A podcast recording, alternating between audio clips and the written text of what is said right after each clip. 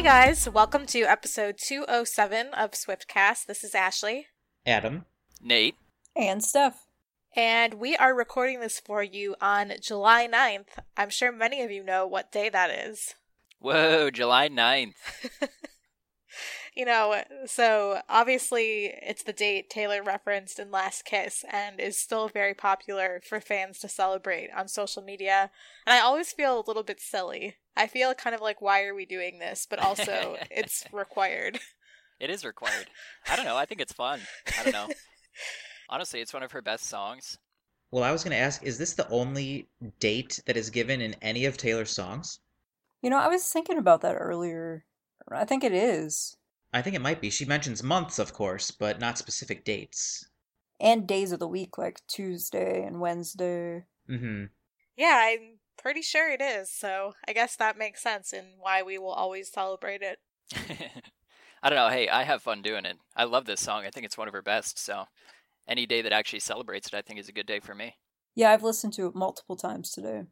And it also reminded me of a few weeks ago, back on episode 199, when we did the interview with Andrew Galucki, who's putting out his EP of Taylor covers, because Last Kiss was one of the songs on there, and I love his version of it. Oh, for sure. It is definitely my favorite of all of his that he released on that EP. If you guys haven't listened to it, seriously, go and check it out. It's free to stream or download or whatever. Yeah, he's at Andrew Galucki, that's G A L U C K I, on all of his social media. And episode 199 also features a clip of that song if you want to listen to it on our site. While in honor of this date, we're going to be continuing our series of tour flashback episodes. We've had some great ones for you guys. We've so far released episodes looking back at Red and 1989 and Fearless, and we're so excited to be finally covering Speak Now, especially since we can record it on July 9th. Yeah, it seemed like the perfect week for Speak Now, even though it doesn't coincide with the date the tour started. We tried to do that with our other flashback episodes, but July 9th seemed perfect otherwise. Yes, and it's the final installment of this miniseries. So if you guys haven't heard the other episodes, definitely go and check them out. Those episode numbers are 191, 198, and 201. Definitely, definitely worth a listen.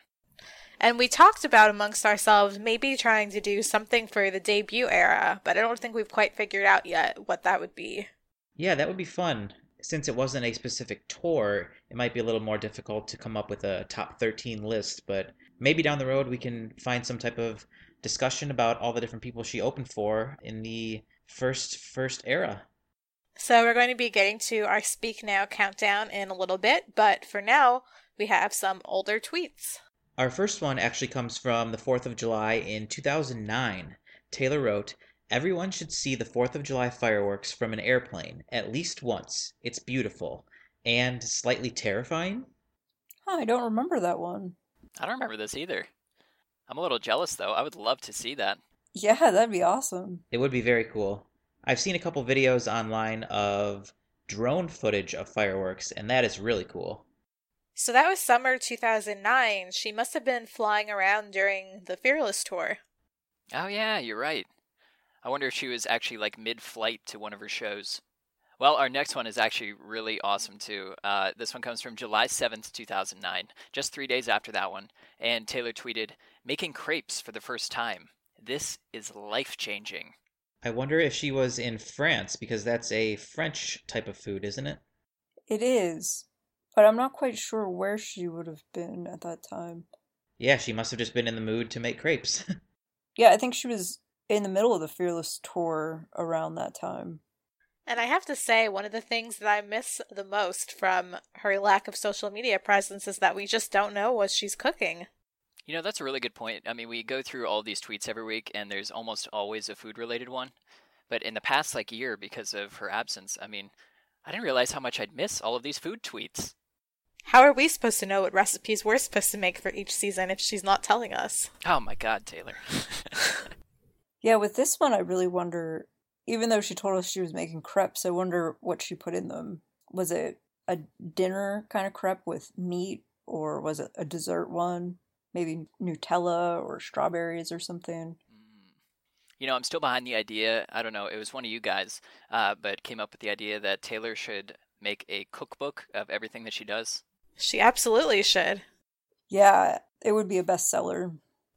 Well, our next one is from a year later on July 5th of 2010, and Taylor tweeted, "Went antique shopping with my parents in downtown Franklin. Bought a compass and a knitted cat pillow, both very necessary for my new place." And this is funny because of course Taylor's buying a compass and a knitted cat pillow, but also this would have been when Taylor was moving to her very first place which was her condo in Nashville. And this was before Speak Now, which we're featuring on this episode. So whenever she talks about her new place, it always reminds me of Never Grow Up, which is a fantastic song on Speak Now. You know, I could totally picture both of these things being in that apartment too. Uh, from everything that uh, has ever come out about that apartment, how like whimsical and like bird cagey that place is. I feel like those two things just fit right at home. The next one is one I remember very well, and it's kind of a bummer. But Taylor tweeted on July 7th, 2011 Yeah, there are all sorts of fun things to do while sick and on vocal rest, like sitting here popping bubble wrap by myself. Hashtag wish I was on tour. And this was when she had to postpone a few shows during the Speak Now tour. Right, she had bronchitis.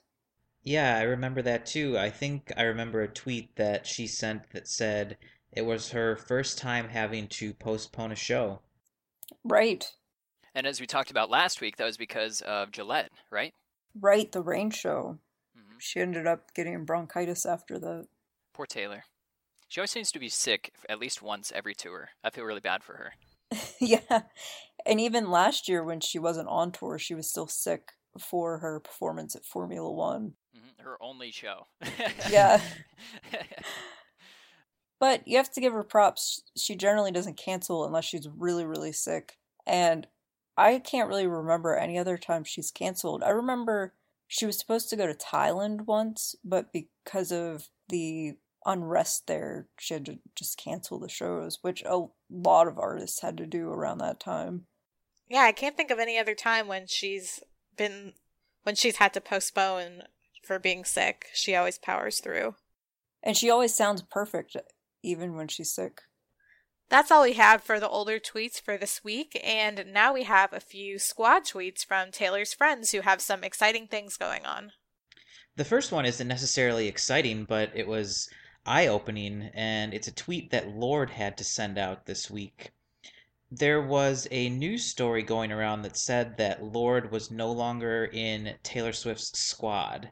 And I know we talk about the squad a lot and all of Taylor's friends and all the publicity that it gets. But when something like that comes out, it opens a few eyes, and Lorde felt the need to make a statement about that. So this is the statement that she said. Wow, something of a frustrating thing to have to address, but here we go. Taylor is a dear friend. I love her very much. In the interview in question, I had just been talking about Bowie and Patti Smith. Those were the idols I was referring to that I was saying I'm not friends with, not Taylor. I've always found people's perception of this squad idea frustrating in the past. It was never some exclusive club or secret society, but a wide circle of people, some of whom I know, and some who I've never met like most wide groups of friends. Forgive me for the mild eye roll I popped when it was brought up as if we're all blood members of a secret cult. It really stinks to wake up to headlines about whether or not you've jumped ship on someone you deeply respect and ride for. I want to say one more time that Taylor has been there for me in all my dark and light moments these past five years, all of them. I feel truly terrible that it would ever seem like I wasn't faithfully her person. I messed up an interview question. Now go sip a beverage and head out on a walk.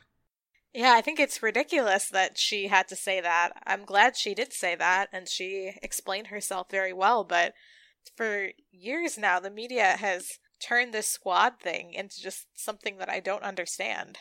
They have. Remember, Karlie one time had to write a tweet that said, I will not let the media, you know, misconstrue my words or whatever she said. Yeah, that was similar to this. And this, if you read the quote, I knew exactly what she was saying. She was just saying the squad thing isn't really a thing. It's just something the media made up. It's not like they're these members of some club. But it just shows how things can quickly spiral out of control because there were articles everywhere saying Lorde and Taylor are no longer friends. There have been articles like that, I feel like a few times about them. And didn't one time Taylor tweeted, like, we're on FaceTime right now laughing about this or something? Exactly, yes. hmm Yeah, that was a few years ago. But yeah, Taylor said that they were on FaceTime laughing about all these headlines, which hopefully that's what they were doing now, too. And I mean, I know the same thing has happened with Selena. There have been articles about them, which obviously they're still friends. And I just think, aside from the squad thing, I feel like the media should stop asking people this question when they're in an interview to promote their own work. I just don't understand why they feel the need to constantly do that. I agree. It's definitely rude. And you know, I think my favorite thing about Lorde is her loyalty to Taylor. Uh, every time that she's pressed on these things, I'm, you know, it's a classy move to come out and clarify these things that the media spins about her and Taylor. So, anyway, I give her major props for that. Yeah, I definitely thought this was a great move on Lorde's part, and even though I'm disappointed that it was necessary, I'm glad she took the time to clear things up. Well, in much lighter news, uh, Haim has just released a brand new album. Uh, they tweeted on July 7th, Something to Tell You, that's the album title, is out worldwide. So the album came out on July 7th. Um, it has 11 tracks, uh, and I don't know, I haven't uh, listened to it yet. I hope that Taylor ends up bringing them out as a special guest on the next tour because I definitely will miss seeing them as an opener. Oh my gosh, me too. And I think it's um, Este, if I'm not mistaken. But the faces that she makes when she is up on stage, they are the most hilarious faces. She's up there playing guitar. Uh, anyway, it really just cracks me up. Yeah, she did the same thing when they were on Saturday Night Live a couple months ago. It was great. I th- would think that they would have a good probability of being a special guest on the next tour. If Taylor does special guests again, I could see it happening. So we all just need to cross our fingers that there will be a tour soon, maybe next summer. Most definitely. This very day next year, we could be watching Taylor. Oh my god. Don't get me worked up like that, Ashley. Fingers crossed. Well, speaking of summer tours, Ed Sheeran announced a huge stadium tour in the United Kingdom for next summer, when hopefully Taylor will also be touring. But he tweeted, The United Kingdom stadium tour sold out this morning, so we're adding more dates due to overwhelming demand. So the unfortunate thing is they're all in Europe, which is great for European fans, but I remember him talking about a stadium tour and I was under the impression that he planned to do the stadium tour in the United States too. So I had all these plans of being able to see Ed at a stadium and hopefully Taylor next summer. But this tour is looks like it's taking up his whole summer of 2018. So that's great for him. I just doubt that I'll get over to Europe to see any actual dates. And his tour must just be doing great because to add shows due to overwhelming demand means that they're basically selling out instantly. Well, and the other thing is, by next summer, his album will be really about a year and a half old. So that's pretty incredible. I don't know if you guys remember, but back probably two and a half years now, when the tickets for the 1989 tour went on sale, it was fall of 2014, right? Right. So coming up on almost three years, but um, I remember specifically her adding a show, but I think she added several shows due to demand, didn't she? She did, yes. One I remember is Chicago because I got tickets to the show, and then all of a sudden, a day or two later, it's like, new announcement, another show the next night. And I was like, oh, cool. yeah, I always kind of, when I look at tour dates, I always take notice of when there's gaps in between each city because you can kind of sometimes tell when that's likely to happen. Yeah, that's a good tip for when she announces tour dates. Because sometimes if you miss tickets the first time, you can get really upset, but just try not to panic because more dates likely will be added. That's actually what happened to me for Ed's arena tour for this fall. I wanted to get tickets for the first night in Nashville, which went really quickly, but I was able to get really good tickets for the second night. Yeah, and if you're interested in seeing Ed, like I said, it seems like he's only going to be in the United States as of right now, just through this fall. He already started his tour of the United States. He was on the Today Show last week. So if you want to go see him, try to get some tickets soon. Because I think Ashley's date in Nashville is his final date in October, and then he'll be done with the United States. That's correct. Oh, I gotta make it before then. Oh man. I was really banking like you, Steph, to get some tickets for the stadium tours next year. I don't think I can go to Europe. well, because I remember in an interview he said he's making his own boy band, and this boy band is going to be the opener for his stadium tour. And I guess he never explicitly said he was coming to the United States. I, I guess I just assumed that, and I was wrong. But I do think that even just seeing an opening boy band that Ed is creating and writing all the songs for would be pretty cool. Oh, for sure. I'm definitely jealous of our UK listeners out there who are able to go to this tour. If you have tickets, just let us know. Yeah, I, would love it if you flew me out there. So. and our final squad tweet for this week comes from Hailee Steinfeld. She tweeted on July 6th Next week, I'm rocking the plaza for the City Concert Series on Today's Show. You coming? Hashtag Hailee Today, hashtag Most Girls and Most Girls is her recent single, so definitely exciting that she's going to be on the Today Show. And like Steph said, uh, Ed was on last week, so those are always fun to watch. You usually get three or four songs, which is cool. Um, so I, I watched Ed last week, and I'll probably check out Hailee next week too. Yeah, and if you're in the area, it's free. You just have to wait for a long time if you want a good spot, but it's a good deal. Well, that's all we have for squad tweets for this week. And we're going to go into our news, which is pretty light this week, but still a couple pieces to touch on. The first item was that the 4th of July came and went, and unfortunately, there was no party that we could see at Taylor's house. Yeah, uh, two things. First of all, it's interesting when Taylor doesn't have a party how much news that actually generates. and secondly, I have to give you major props, Ashley, because last week at the end of our episode, we all stood strong. We predicted that Taylor would have a party, but you were the only one who said, I don't know, I don't think so this year. And you're right. You're right. I mean, I, I didn't want to be right, but I guess that's just what she decided for this year. I don't know. I think it's probably a one time thing. I think she'll be back to having one next year. I sure hope so. I missed that water slide. Yeah, it was a little bit confusing because at the time of recording last week's episode, we had heard and seen reports that the slide was up, but now I'm wondering if somehow that was an old photo that was circulating. That's what I kept seeing. Yeah, I didn't see any kind of real confirmation of that, but you know, that's what I kept seeing.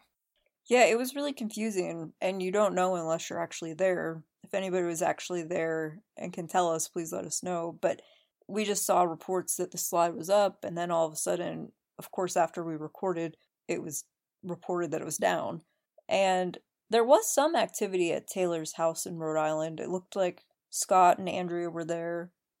Abigail was spotted in Nashville, so some people were speculating that maybe Taylor just had a small get together in Nashville, but we just don't know. And like Nate said, it's just funny how the media grabs onto anything related to Taylor. And I think the whole Lorde issue that we just talked about really illustrates that. But on July 5th, top of the news was Taylor didn't have a party this year. The world is ending.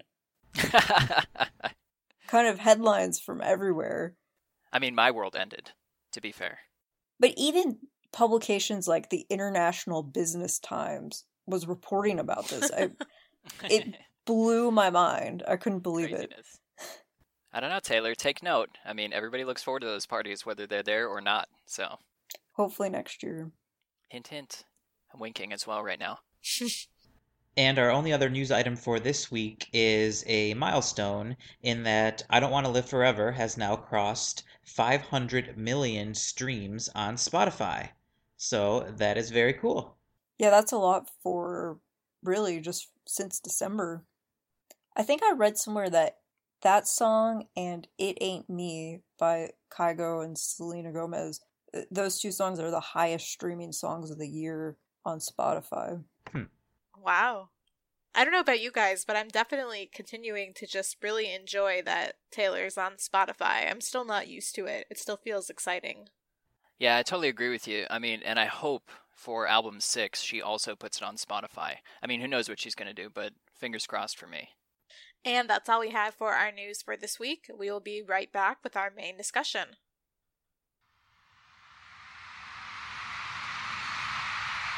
I don't think you should wait.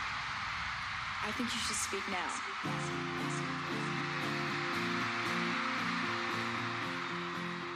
I'm so excited to get into this Speak Now discussion. Just hearing that monologue makes me wish I could go back to 2011.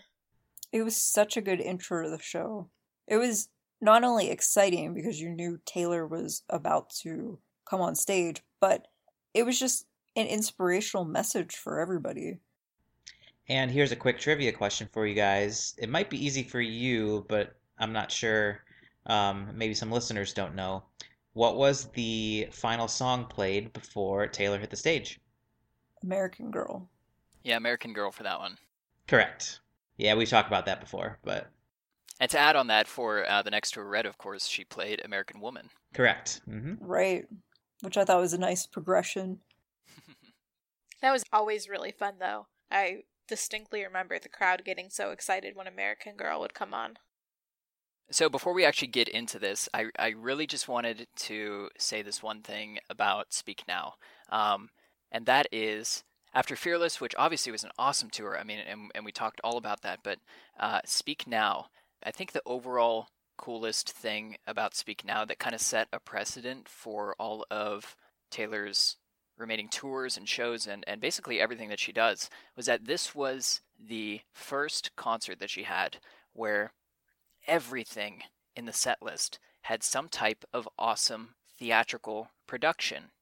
I mean, I don't know about you guys, but as far as, uh, I mean, just like everything, you had the big screen, you had uh, dancers, you had costumes, you had just all kinds of stuff that really made it an entertaining show. Yeah, I remember before the tour started, Taylor talked about how she wanted the whole tour to have kind of a Broadway feel to it. Kind of like you were seeing a performance. And I thought she just did that so well throughout the whole show. You really felt like there was a little set for each song, and it was just this huge production that kept you entertained from the moment it started. Totally. And to go along with that, too, I know that a lot of people really regard Speak Now as one of their favorite tours. And to me, it seems, I think it was because of this awesome production value, like the first time it ever happened, and, and it was such a great tour, that this is why people really loved the Speak Now tour, is because of all of this awesome theatrical everything. I think on the Fearless tour, Taylor got to really enjoy just having creative freedom and, you know, she could make the show whatever she wanted it to be. And that was her first time being able to do that. And then I think she really asked herself how she could raise the bar. And she's continued to raise the bar for every tour. But I think Speak Now is still probably the most theatrical out of all of them. Yeah, definitely. I think Fearless had elements of it because it did feel like each song had a different kind of set to it. But maybe not every single song of. For me, what comes to mind is Love Story or Forever and Always with the chair in the video. And of course, You Belong With Me. But here, it, during Speak Now tour, it really felt like each song was a different kind of set. Actually, when Taylor was talking about the Speak Now World Tour way back in 2011, she said, The first time that I fell in love with performing is when I went to go see theater in my hometown in Pennsylvania. I would see it done incredibly well. Going to see Broadway plays of Wicked, things like that just really inspired me from an early age to love putting on a theatrical performance where there are storylines and characters, and you're always seeing a scene change into another scene. I love telling a story in any way possible. And I think she really achieved her goal for Speak Now. Oh, absolutely. Hey, honestly, it's the reason that I keep going back to these shows. They just are the best shows that you will ever see, and it's all because of this production value. Well, enough gushing aside. Uh, let's dive right into the meat of this episode. We're going to start with number 13 on our countdown. Number 13 is the Sparks Fly intro. The intro is always interesting because there's so many different ways that you can do it. And I really like this one because it was really neat with the smoke and the buildup of the music and coming out from underneath the stage. And for the way the introduction worked with the monologue you just heard and the buildup of everything, I felt like it worked perfectly. Oh, I 100% agree. And you know, us hosts always argue about what is the best intro of any concert. And mine always, you know, kind of rotates to be fair, but I think my second favorite is probably uh, the Sparks Fly one. At least her coming out of the stage with all the smoke, but it is a, definitely a close second uh, to Red, if you're curious. But uh, I'm so glad that she brought it back for the Austin show. Same thing, rose out of the stage, the smoke, uh, everything. Oh, it was awesome. You know, I didn't even really think about that while being at that show, that that was so similar, but you're right, it was pretty much the same thing. Granted, you know, two different songs, but uh, still, it was awesome. Yeah, it's really tough to figure out the favorite intro because they're all so special in their own way and set the tone for each tour. But this one was really great. And even if you just looked at her dress for that opening, it really set the stage for the whole show. Her gold flapper kind of dress. Yeah, when I think of Speak Now, I think of two dresses, and it's definitely that gold one that first comes to mind. Is the other one the purple one from the B stage? You got it. I mean, who could forget that? well, and the other thing is, it was really cool that she opened with Sparks Fly because when she started tour, that was not a single at all yet. But she knew Sparks Fly was a fan favorite. It was a song that fans demanded, really, to be on the album. So I always thought that was cool because Taylor always takes into account what the fans like. And of course, as the opening song, you know, it having a bunch of sparklers and fireworks and everything that matched her dress. I mean, it, it was just awesome to see. It, it really brought a lot of uh, pizzazz to the stage. Well, our next one for number 12 is another fantastic song, and that is Mean. And speaking of the Broadway theatrical theme of the Speak Now World Tour, this was, for me, I think, really reminded me the most of a Broadway show because you start the song out with her dancer acting like he's a crew member sweeping the stage. He's dressed in an old fashioned way, sweeping and really performing a dance while he's sweeping. And you have really just the separate set for this whole song. And then the way Taylor bounced out of the floor when he flipped the switch off. That was so great. What a great way to start the song. Yeah, I forgot about that moment. That was so great. When you think back on that, it's a little dangerous. I'm glad Taylor never got hurt doing that. Yeah, that's a good point. I feel like she could have twisted an ankle. But remember during Red how every night she would jump off that staircase? Oh, yeah, that's true too. And she hmm. would always just try to get higher and higher. I think she loves the danger element. And now that I'm saying that, I wonder if her jumping out for Mean inspired her to jump off those stairs during the Red Mm. Tour. Well, you know, one of my favorite things about this Mean performance was the costumes, the set itself. I mean, uh, if you guys have ever seen, and I sure hope you have, uh, the Mean music video, same thing. Taylor's dressed in that, you know, kind of country, farmy style uh, dress. Anyway, with a bunch of farm animals, and all of her band is there, and uh, you know she's strumming on the banjo. And when she's singing this song, it's just such an amazing performance. I mean, just to have all of that production, and of course a fan favorite. I mean, Mean was huge at the time, huge, huge, huge song. So, anyway, definitely one of my favorites. And one really cool tidbit about Mean is that during a performance in Los Angeles, Ellen actually came out on stage during Mean. And if you haven't seen that ever, go look up the video of it. I think Ellen included it on an episode of her own show. She was playing the triangle. Yes. In true Ellen fashion. yes, she she played the triangle and I think they were even backstage walking around, and Ellen made this joke about how America's Sweetheart was finally there and entered the arena. And then she said, Oh, and Taylor Swift's here too. Something really funny like that. But the whole video was just great. And then to look back on that along with her most recent appearance for Style in Los Angeles, it's just funny. I love that style one. I wish I was there. I'd like to just make it to a show that Ellen comes out as a guest. I would love to see her. That'll be something really great when Taylor finally releases music, as we'll finally get to see her back on Ellen again. Yeah, I was just thinking that. She hasn't been on there in forever. Yeah, it's been far too long. That's always the best, most enjoyable interview. It is. Ellen has a way of getting a lot of interesting interview questions out of Taylor, not just the typical questions that everybody asks. Well, moving on to our number 11 moment, one that I'm sure everyone remembers very well the Speak Now wedding scene that was acted out as part of that performance. That was incredible. It was really just a whole set. The whole stage looked like a church. They had everybody sitting there like they were at the service, at the wedding. They had a bride and a groom, and then Taylor shows up at the top of the steps. Well, and even just the way the stage was designed with the staircase and even just the details of how there were S's in the staircase. I thought that was a nice touch. But that staircase worked out so well for that song. It felt like you were at a play. And does anyone remember the white gloves?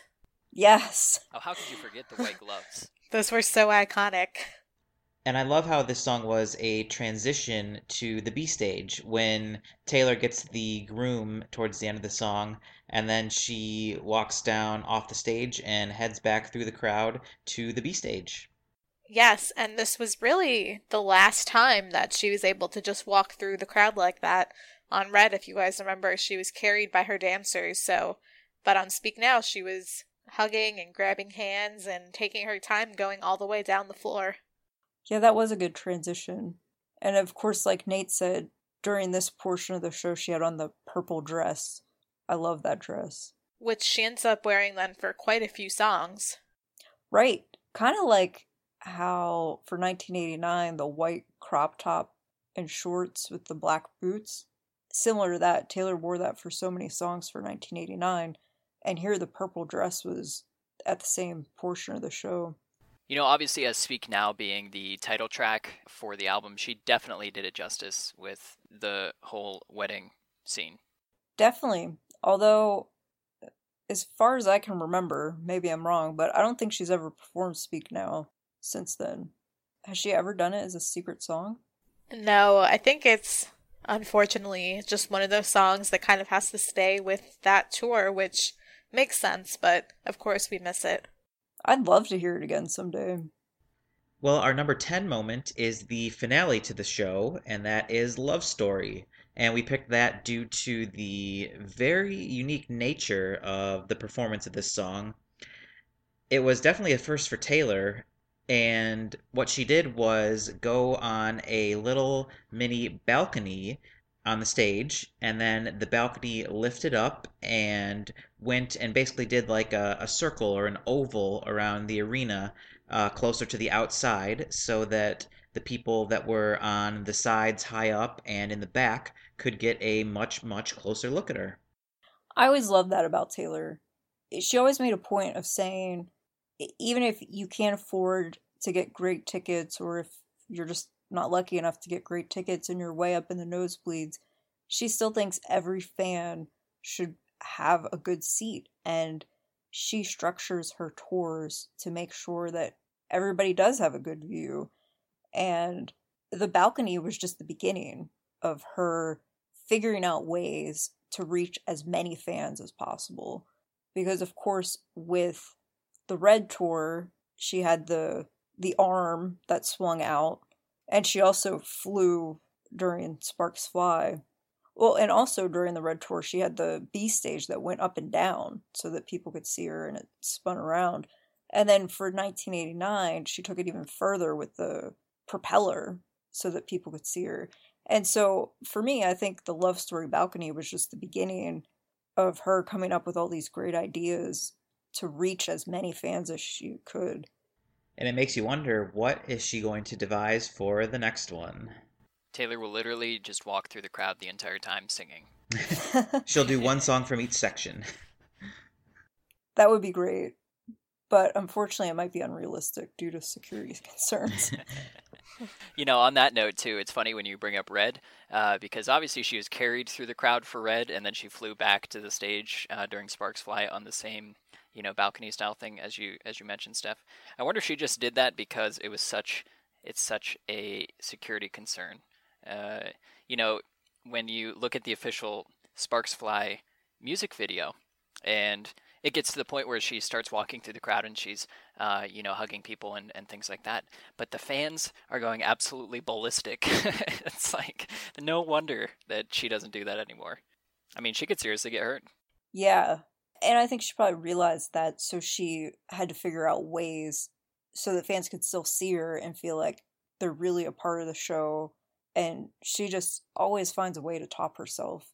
So in my head right now, I can't think of how you can top a propeller that moves at 25 miles an hour, but she'll find a way for the next tour. Absolutely. Either way, mad props because this was definitely one of the coolest parts of the entire tour. Yeah, other artists just don't do anything like that. They usually stay on the main stage and that's it. So, for number nine on our countdown, this has always been one of my favorites. Uh, if you guys remember, Taylor always used to write lyrics on her arm before every show. Uh, she'd always pick uh, some either song that she liked or that she had heard or something new that came out, and she would write a particular lyric that she liked um, along the side of her arm. Anyway, so number nine is the arm lyrics. There's a great article on Taste of Country that Nate found, and it covers all of Taylor's arm lyrics. If you just Google Taste of Country Taylor Swift arm lyrics, it will pop right up but it gives a list of every single lyric that she wrote on her arm. And it even gives you the dates and the locations. So when we were looking through them, we saw some interesting ones. For example, Taylor used Andy Grammer, Keep Your Head Up, in Omaha, Nebraska on May 27th, 2011. You got to keep your head up, but you can let your hair down. And that was exciting for us because we got to interview Andy Grammer on an episode, and he was so awesome. And it, it's just really cool that Taylor's been a fan of him for so long. Yeah, because she, like you said, that lyric was on her arm in May. And then in September is when he actually came out and ended up performing that with her. And he's been a consistent special guest because he also showed up for the 1989 tour. I think one of my favorites was a lyric from a Jimmy Eat World song, and it's from the song The Middle. And it's the lyric, little girl, you're in the middle of the ride. And I just think that's very relevant to Taylor because she was just in the middle of this grand world tour and she's just in the middle of it all and experiencing everything. That's so true.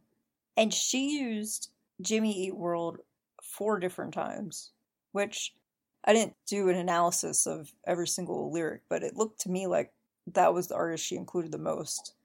And we also had the privilege of interviewing Jimmy Eat World, so that's pretty cool that she again has been a fan of bands like Jimmy Eat World and singers like Andy Grammer for so long. I also thought it was cool that she included a lyric from Ryan Adams way back in August of 2011. because, as we all know, he then did a cover of the whole 1989 album. And I think that generally all these artists realize that Taylor is very genuine with her compliments. When she says she's a fan of someone, she's really, really a fan of them. And I think it means a lot to these people. Definitely. And she stays a fan. There were a lot of other groups like Paramore, Coldplay, that have just been constants in Taylor's life forever.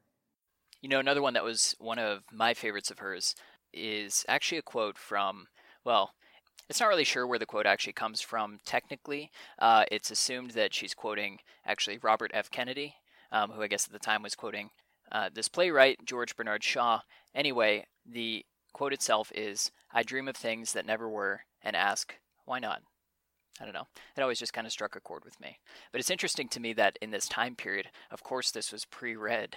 I feel like this was when Taylor was really starting to get into that whole 50s era, you know, thing that she did with with Red, the whole the whole theme.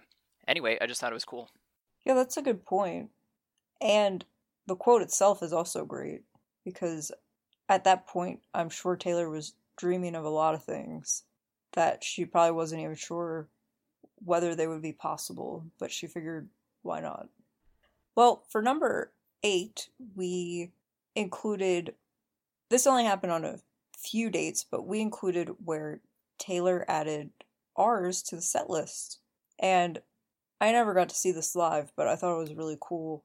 She also added other songs like Superman and Eyes Open, which I also never got to see, but I thought it was really cool that she did that. It was usually toward the end, right around 15. I did get to see ours, and it was really great to see it.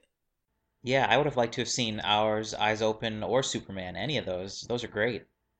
And she would perform these, um, I think, either sitting on a bench or, or a sofa or, or whatever. I think in the 15 outfit, right? Yeah, it was like a little sofa that she had on stage. I'm so glad she added it to the set list. I think it was really one of her best songs at the time. And because it came out as a single, obviously a great way to promote it. And it was also included on the Speak Now World Tour Live, which is great. Yeah, I would love to hear that song again someday.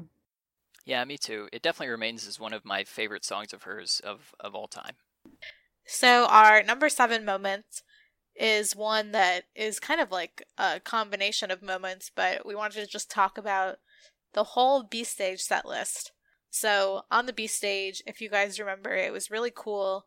She had sort of like this tree that was in the middle of the stage, and the stage was round and it just slowly rotated constantly. So as she was sitting and playing, she just kept going around in a circle. Yeah, and kind of like I was saying with the balcony, I feel like this was the start. Uh, obviously, for the Fearless Tour, she was on a similar rotating B stage but this, she brought it to another level. And then with Red, she had it actually move up and down, and it was much bigger. And then that evolved into the propeller that moved around the whole arena. so you, you can just see this progression over each tour. But this one was so pretty. The tree and the lights. I feel like it's kind of an iconic image from the Speak Now World Tour. Just Taylor sitting with her guitar at the tree. And so on the B stage, she sang a number of songs. She had a mashup of Fearless, Hey Soul Sister, and I'm Yours, which was awesome. Then she would do Last Kiss, which was a very, very long performance and was great. And then she would often do a cover song, which, if you guys remember, she would basically pick a song from an artist that was from that city and then finally, she would do You Belong With Me. So she really spent a long, long time on this stage. Yeah, don't you think that's probably the longest time she spent on the B stage for any tour? I think so. I think it is. And just the the fearless mashup with Hey Soul Sister and I'm Yours was so cool. Oh yeah, well of course because she busted out the ukulele. I would love to see her bring back the ukulele. I know, me too. I feel like just about any song that she has would sound, you know, as magnificent, if not better, played on this ukulele. Yeah, it just made it really different. The Speak Now World Tour, I think, was special because she played so many different instruments on the whole thing. You have the banjo, ukulele, regular guitar. But I did really love the ukulele. Well, for our number six moment, we picked all of the different special guests that Taylor had on the Speak Now tour. Of course, for the Fearless tour, she didn't have a whole lot, but she definitely ramped it up for this tour. So, out of the list of special guests from this tour, let's each name our favorite. So, what were your guys' favorites? Even with a shorter list, I find it pretty hard to choose. Yeah, definitely. I know for me personally, I really wanted to make the final shows in New York, and unfortunately it could not. But those were all great.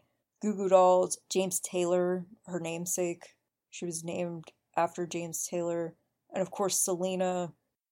You know, one thing that strikes me as interesting from the guests that she brought out from this tour, uh, if you look at 1989, for the most part, she kind of just brought out, for the most part, uh, a lot of the current pop artists of 2015.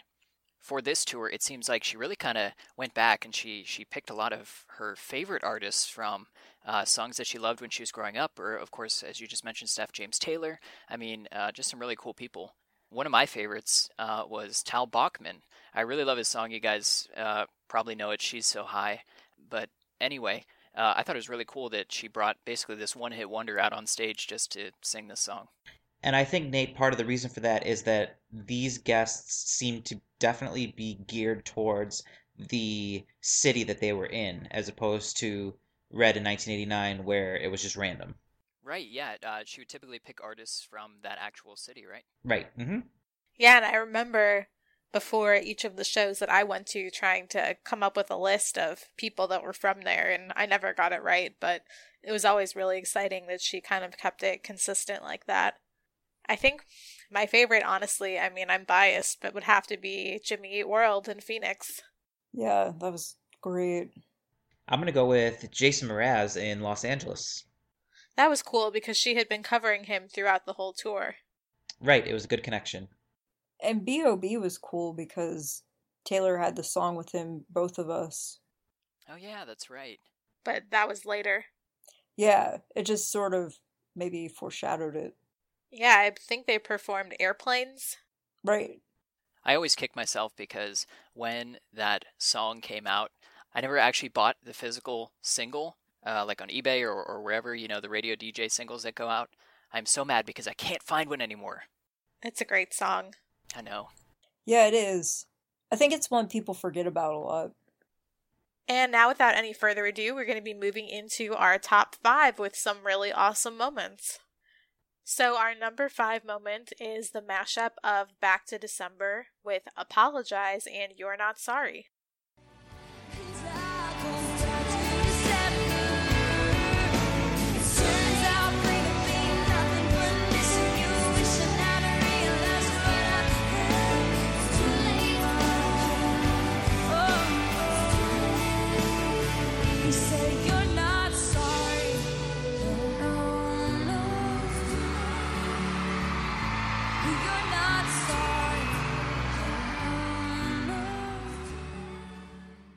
I think I forgot how mashup heavy this whole tour was.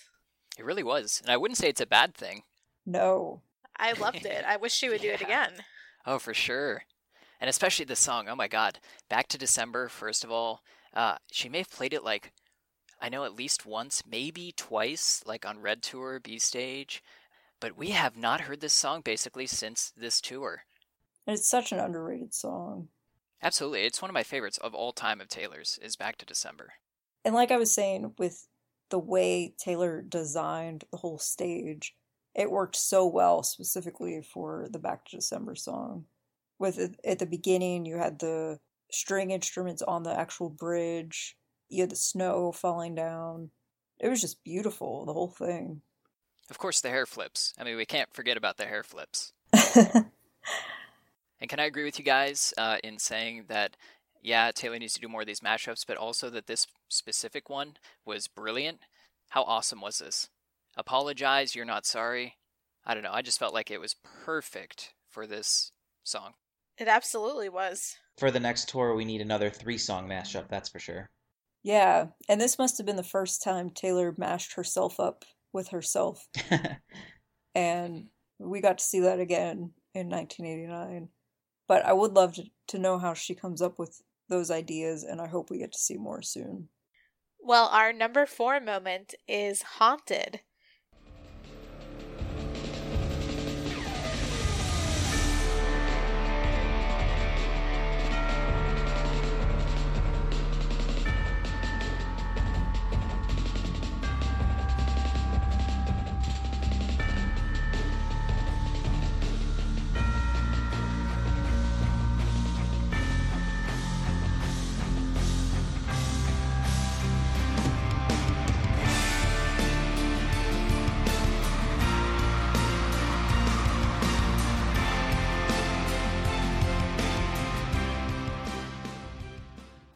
So the thing about Haunted that I love, and I think we can all agree, is the intro for this song. Taylor, the bell, the bell solo, Taylor just slamming this bell with that mallet that she had, uh, this super dramatic intro. Definitely one of my favorite parts of the entire tour. Oh, absolutely. I feel like I say on every episode where we cover tours, when Taylor does percussion kind of things, it's my favorite. Fearless, you had the drum off before Should Have Said No. Here you have the bell. And then, of course, Holy Ground for the Red Tour. She's just so talented with all these different instruments. It's amazing to me.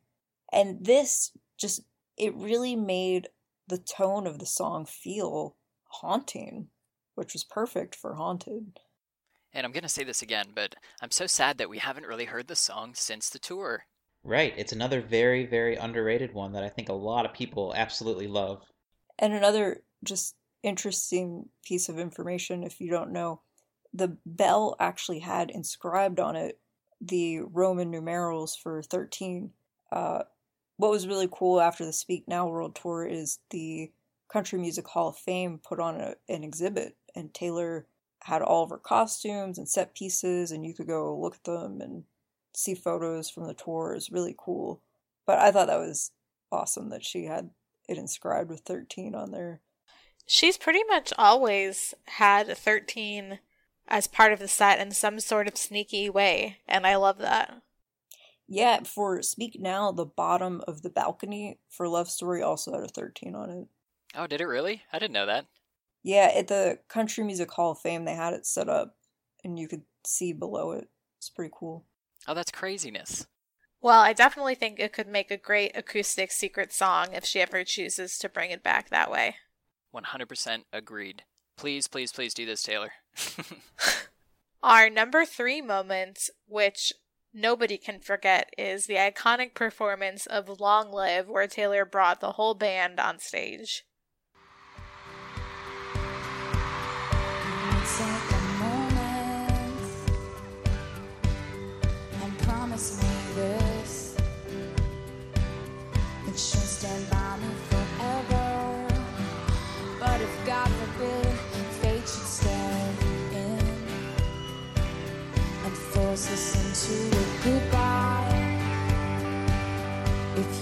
Children someday. When they point to the pictures.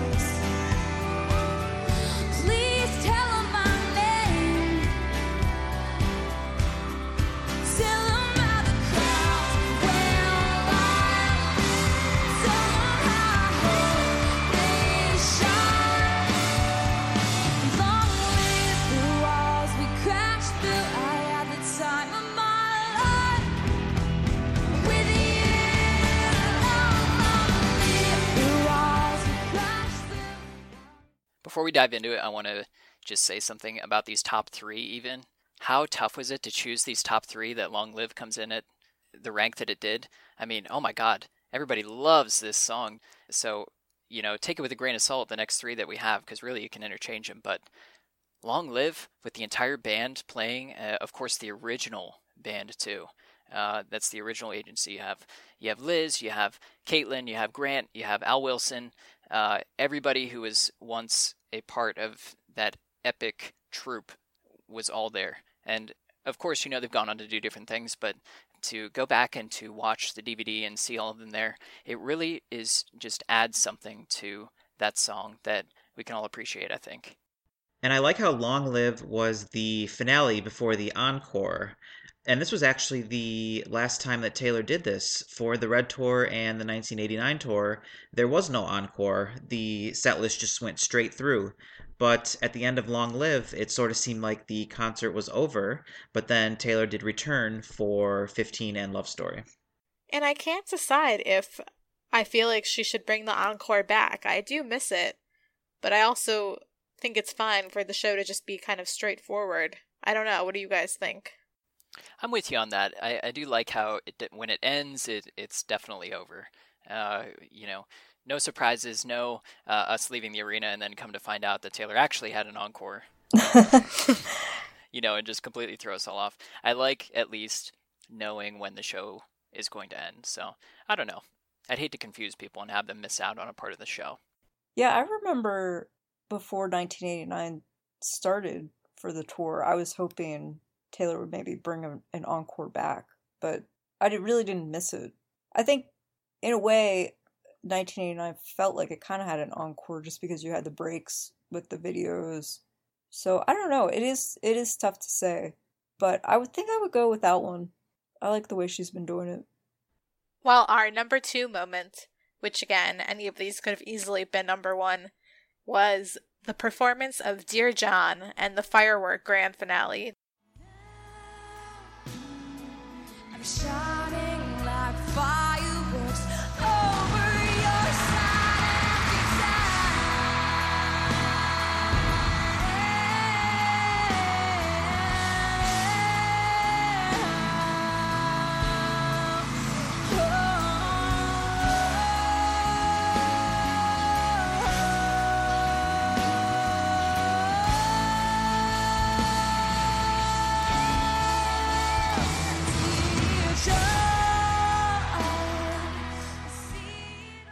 This might be my favorite performance of the tour.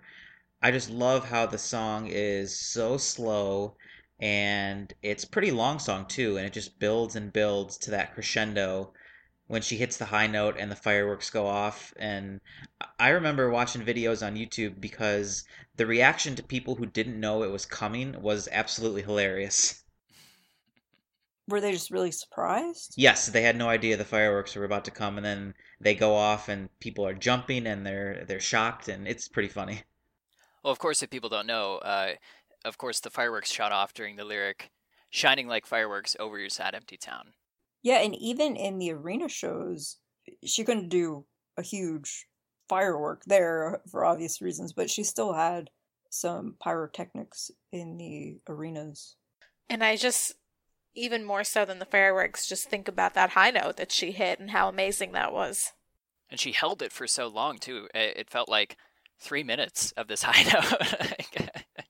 Yeah, and really the performance for that, kind of like Adam said, it, it felt really simple and slow, but then it just builds up, which makes it just so much more powerful. Makes it a lot more intimate with the audience, I think. And finally, our number one moment had to be none other than Taylor's cover songs.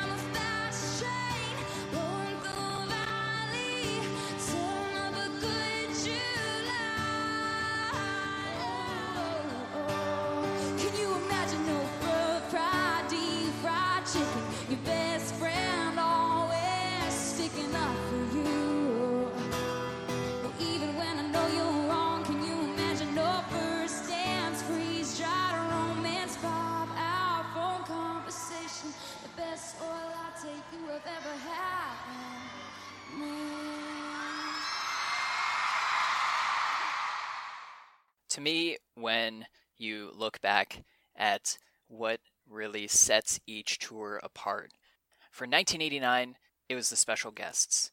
For Red Tour, it was the secret song. For Speak Now, it was definitely these cover songs. Taylor would come on, and this was, of course, on the B stage, and she would pick something, anything, one of her favorite songs. And as we said earlier, it was always a song that was performed by somebody who is from that particular city. Definitely one of my favorites of all time, and I'm so glad that it is on the Speak Now Tour DVD, is Drops of Jupiter. Oh yeah, definitely. That song by itself is just so great. And it, it's such an old song. I was just talking about it the other day, but it has withstood the test of time. Yeah, I just I just saw Train in concert and everyone still goes crazy over that song. And to hear Taylor sing it just makes it that much better. And I know I've said this on the podcast before, but I was fortunate enough to be in attendance at that show um, because Train is from San Francisco, and this show was actually a little bit down the road in San Jose, but the same general area. And it was just unbelievable to be there. It was awesome. Adam, I've said this before, but I'm so insanely jealous that you were at that show. That seriously is such an iconic show, one of a kind. Yeah, it was great, and I'm so glad to have the memory of it on the live DVD. So, does anyone else have favorites? One of my favorites, and it might just be because they released it on the DVD and CD, but is definitely Bette Davis Eyes. Oh yeah. Yeah, that's a good one too. She's got Bette Davis eyes. I didn't know that song before hearing Taylor cover it, did you? Probably not. As Taylor mentioned when she introed it, it came out quite a few years before she was born. You know, I hear that song on the radio all the time, and, uh, you know, I've heard it for years, you know, just like on variety radio, but I never actually listened and appreciated that song until Taylor covered it. Yeah, me too. Now I hear it more often, and I'm glad that I know what it is. Thanks to Taylor. Another favorite of mine was when she came to Chicago. She covered Fall Out Boy Sugar We're Going Down. That was pretty cool. Oh, yeah, that's right. That was a really cool performance. And I didn't get to see that one, but uh, my other favorite was the other show that I attended, also in Chicago, when she covered I Want You to Want Me by Cheap Trick. Yeah, that was awesome. Yeah, that was. I remember that. And I remember finding out later on that Scott Borchetta is a huge fan of Cheap Trick, so I kind of wonder if that had something to do with that. Oh, cool. I thought it was really cool that Taylor did Where Were You When the World Stopped Turning by Alan Jackson when she had a show on September 11th. She was actually in Vancouver, and that's a song I just never thought I would ever hear Taylor sing, and she did an amazing job, and I liked how she paid tribute that day. I also thought it was really cool that she covered TLC Unpretty, because actually a member of TLC, Chilli, just this past week said in an interview how much she loves Taylor and admires her work.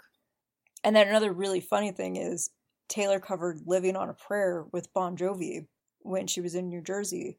And a couple years later, if you remember, Taylor went to this event in the United Kingdom and she went on stage with Bon Jovi and Prince William and they sang Living on a Prayer. That's right. That's very cool.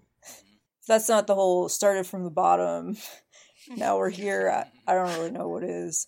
you have to admit that is pretty epic. Anything with Bon Jovi.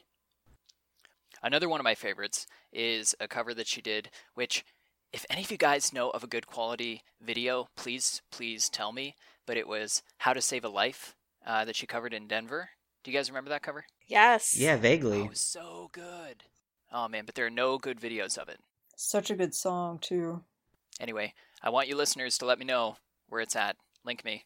Find me on Twitter. Somewhere, somebody has that video on their hard drive somewhere, I would bet. Oh, yeah. We need that video. Need. Much emphasis on need. Well, we hope you enjoyed this look back as much as we did. I had so much fun talking about all of these moments. Definitely. Now we've covered all four tours, so like we mentioned, we'll have to try to figure out something to do for the first era, the self-titled album era. And just a few reminders for you guys. If you enjoyed the show, please subscribe to us on iTunes. That downloads our latest episode for you automatically every week. And also, please be sure to leave us a review and a five star rating. That helps other people to find our show. And you can contact us in a variety of ways.